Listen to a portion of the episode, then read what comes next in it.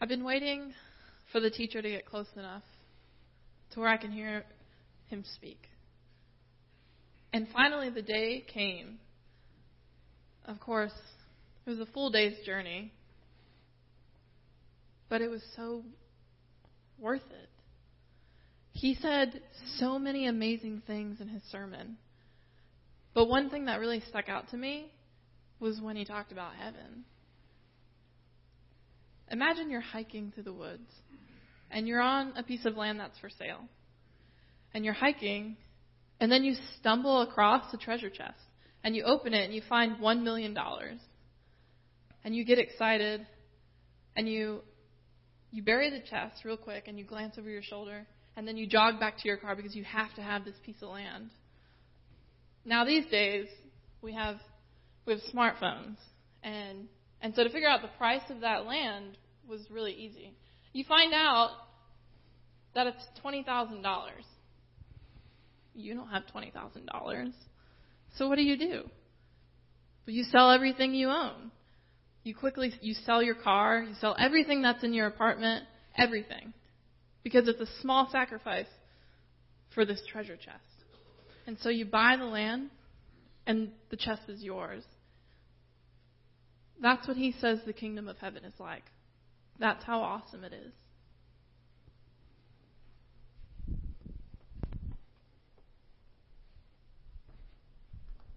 Thank you, Shaylee.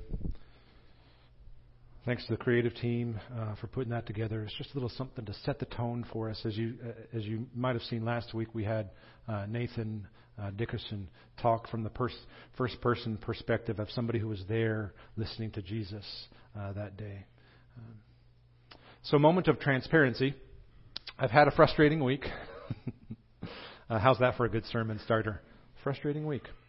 I'm not going to go into the details, of course, but it was pretty frustrating, sort of more than normal. Um, but it was a lot like last week was, which for me was a pretty frustrating week. Which was a lot like the week before.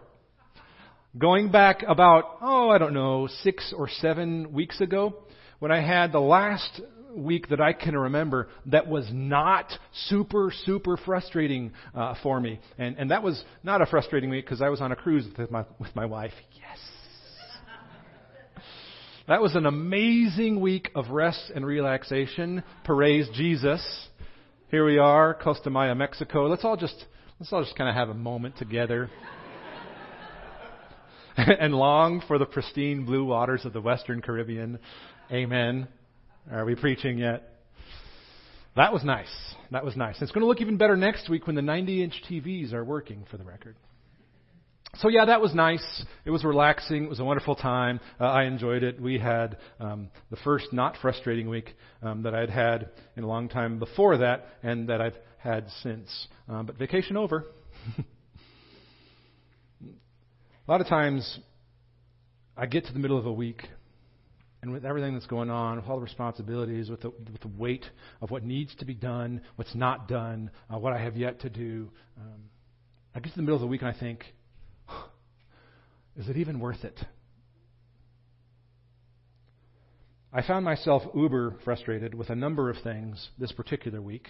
Uh, and so I texted my wife a few times and, you know, said to some friends and staff members, it feels to me like just not worth it. all the effort and the sacrifice and time and the energy. Um, it just feels like it's not worth it. You ever get there? If we're being honest, most of us are like, I live there too. I live there too. For me, it was like this. I work my hmm off. I put in way too many hours uh, I've been trying to change some things with my calendar and my schedule so that I could live a life of normalcy and sanity. Uh, but long story short, it feels like no matter what I do, how much I put into it, how much time I'm putting into my relationship with God in prayer and word, how often my wife and I do date night tonight, yes. Doesn't matter how much I do for others or don't do for others, what I say yes to that I should, and the things that I say no to that I shouldn't do. It doesn't even matter how much effort I'm putting into it. I am fairly often quite frustrated and left wondering in life if it's all worth the responsibility and the sacrifice and the cost. Welcome to the inner world of most uh, adults. When you begin to understand the responsibilities of life and work and parenting, uh, it just it adds up, and you just it's frustrating. So, true story. I'm walking around the office this Friday afternoon, and uh, I'm describing um, some of my frustration to some folks who were within earshot about how my sermon wasn't done for the thousandth time yet again, and and how I wondered about whether all this personal cost and sacrifice and time and energy um, were worth it. And, and I realized at that moment, as I'm saying that out loud, here I am, frustrated all week. Especially frustrated this week, wondering if the sacrifice is worth it. Check this. Well, I'm in the middle of a week writing a sermon on Matthew 13, 44 to 6, that was titled three months ago, worth it. They all laughed. I did not think it was funny.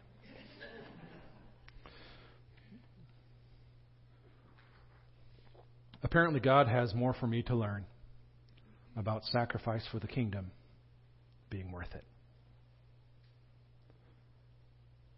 Friends, in the kingdom of God, it is worth whatever the sacrifice costs. And if we understand the incredible worth of possessing the kingdom of God, of being subject to the truth that Christ is King, we will learn to make that sacrifice joyfully. Jump in with me at Matthew 13, 44 through 46. Uh, we're going to spend a little bit of time here on just the first phrase, the kingdom of heaven, and then we'll jump back into the text a little bit later. But I want to read all of that just so we get our heads in the right place again. 44 through 46. This is Jesus speaking. He says this The kingdom of heaven is like treasure hidden in a field, which a man found and then covered up.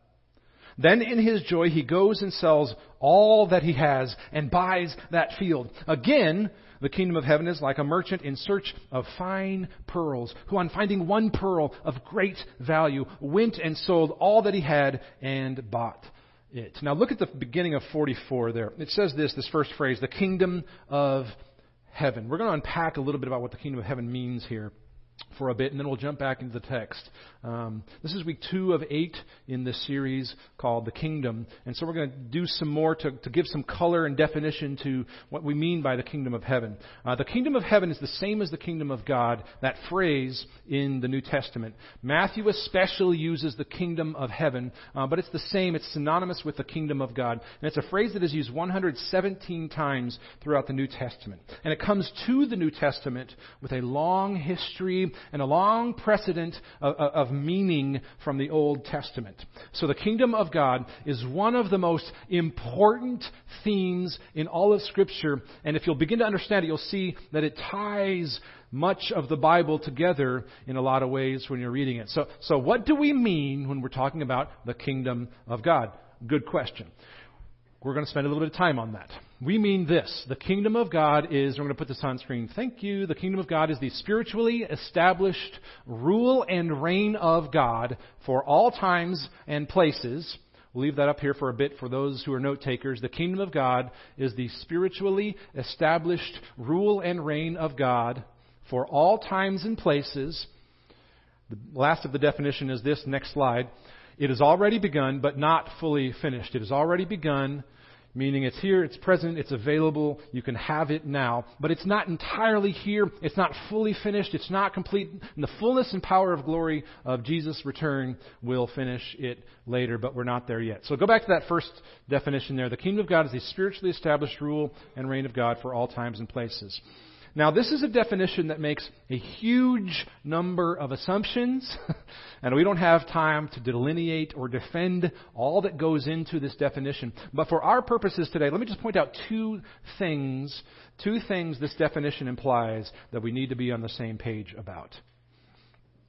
The first is this God's kingdom is not bound by space or time or your existence or even your belief in it. God's kingdom is not bound by space or time or your existence or even your belief in it. Now, I understand that some here today uh, may not believe this. That, that, that's okay. Uh, or at least you may be skeptical about this point I'm making about God's kingdom. Um, that's okay. Uh, but if indeed God is creator, which is a debatable point, I understand. Uh, but if indeed the Bible is right in saying that there is a God who is creator of all that is seen and unseen, as Scripture says, and He is all knowing, and He is all present, and He is all powerful and all loving. If a God like that exists and the Bible is right, then His kingdom is not only real, but His rule and reign are not bound by space or time or your existence or your belief in Him. That is how big this King and this kingdom most truly are. If indeed there is a God who is creator. And he is all knowing, all powerful, all loving, all present. If there is a God who is holy, then the truth that he is king, capital K, is incontrovertibly the most important truth in the history of the entire universe. And it implies that his rightful status as king his rightful status as king of all, stands alone as a fact that makes him worthy of our worship and deserving of our humble sacrifice. This means that it is the king who tells us who we are. It means that you and I are not king or queen of our lives. And that you and I do not get to fundamentally define who we are and why we exist. Because if there's someone who created us and He is King and He is holy, then He alone deserves the right to say, my creation is this and for this purpose. If the Bible is right, it is the existence of God as King that determines all reality and not our perceptions of reality that determine whether God is king. So, first thing, God's kingdom is not bound by space or time or existence or even your belief in Him. in fact, on the contrary, if there is a God, as the Bible claims, then His rule and His reign fundamentally define the realities of space and time and human existence and all that that can imply. Christian Philosophy 101, class dismissed. Second thing this definition implies that is important for us to know is this this kingdom is spiritually established. This is a spiritually established rule and reign meaning that forward movement in God's kingdom is always primarily spiritual movement, spiritual progress. Sure, there are always practical consequences from that spiritual movement and progress. Jesus himself says, out of the overflow of the heart, the mouth speaks. There are always practical consequences on the outside, but this kingdom doesn't move forward in the normal ways of the world as the man's, as man's rules define forward progress or movement. When Samuel was sent by God to anoint David as king of Israel, everyone, even including Samuel, seemed to think that certainly the next king would be the young, tall, good looking men that were standing before Samuel there. And they were looking at one in particular in 1 Samuel 16. And, and 1 Samuel 16, 7 says this as an indication to Samuel of how God works. It says, But the Lord said to Samuel, Do not look on his appearance or on the height of his stature, because I have rejected him, this one in particular he was talking about. And this is great. He says this For the Lord sees not as man sees. Man looks on the outward appearance, but the Lord looks on the heart. So, restoring fallen creation, fixing sin, redeeming humanity, sweeping up the messes of the world that we have created by our sin, leading people, leading your family, leading your small group, being a servant, all of it, all of it is at root primarily, initially, a spiritual process. And it requires the Spirit of God, the Holy Spirit, to change people from the inside out. That's the only way it works.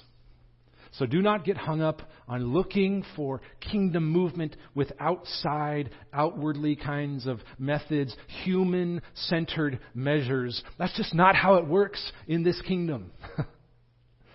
so there's the two things we have to get through our heads about this definition of the kingdom of God. Number one, God's kingdom is not bound by space, time, your existence, or your belief in it. And number two, this is a spiritually established and forward moving kind of kingdom.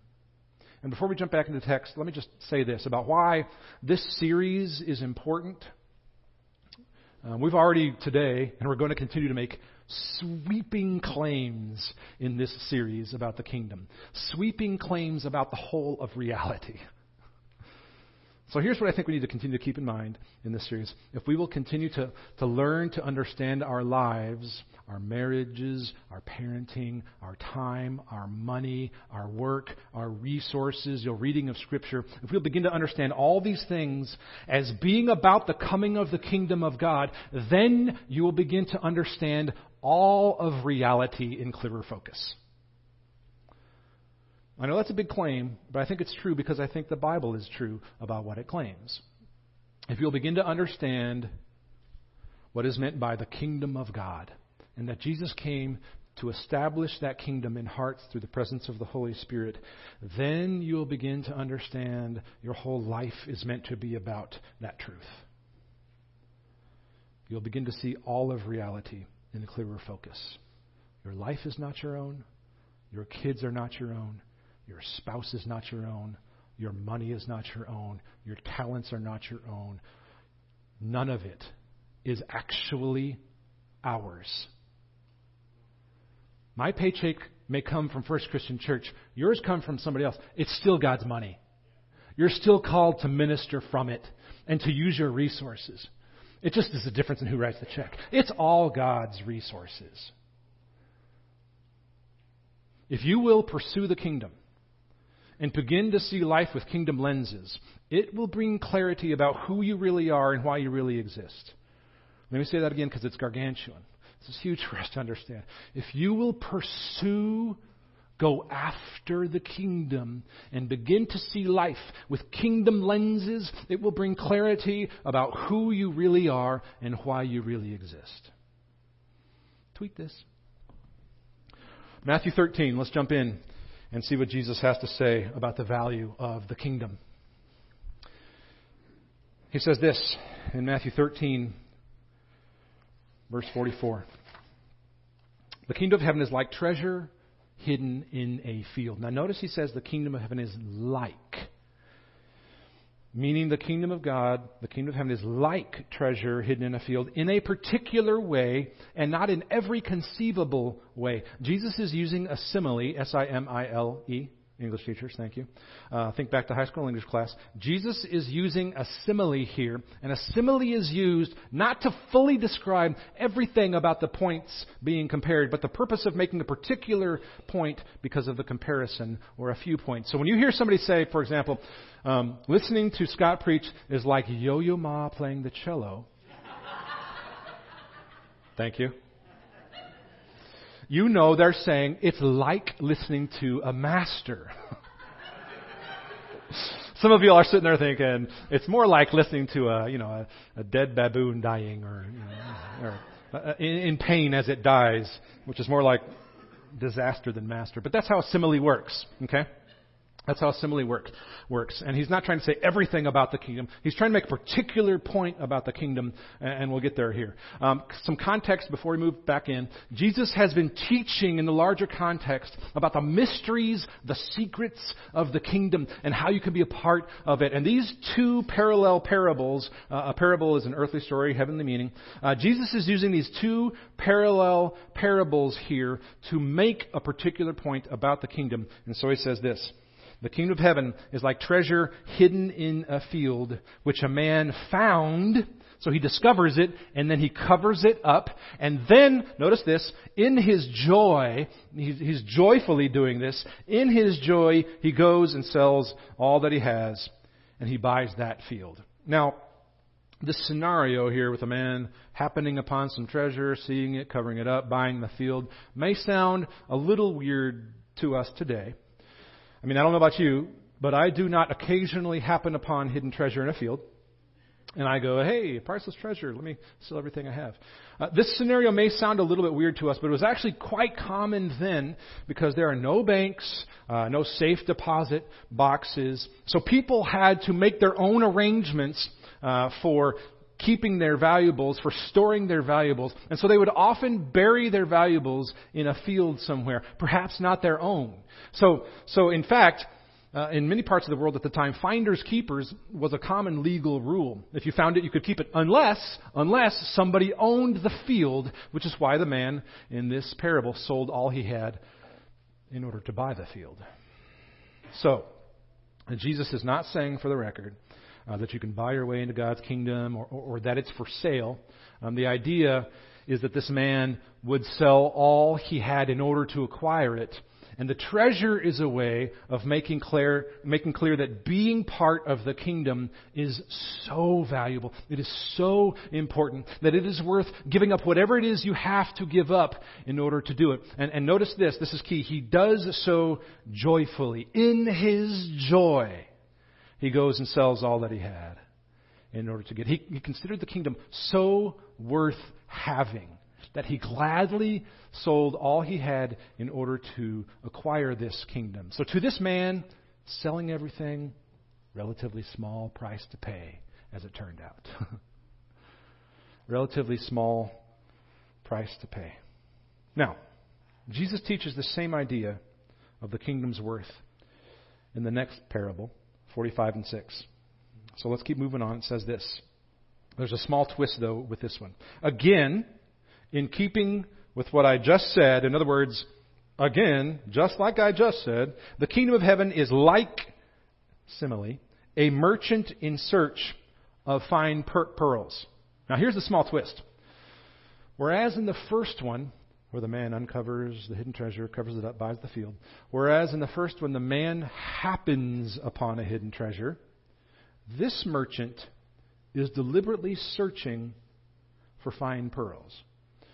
He is apparently um, a dealer who is on a business trip to discover fine pearls for his business so that he can sell him, sell the, the, the pearls he finds. So it says, The kingdom of heaven is like a merchant in search of fine pearls. Verse 46 Who, on finding one pearl of great value, and this merchant would know he deals in pearls, he's got the expertise because he's known he's found one. On finding one pearl of great value, 46, he went and sold all that he had and bought it. Because he knows it is worth getting rid of everything else in order to acquire this one pearl of great worth. He understand, he understood that this one pearl was so fine, it was so amazing, that it is worth far more than all his accumulated wealth up to that point. Friends, King Jesus is using these parables to communicate to us that nothing in this world is more valuable than possessing the kingdom of God.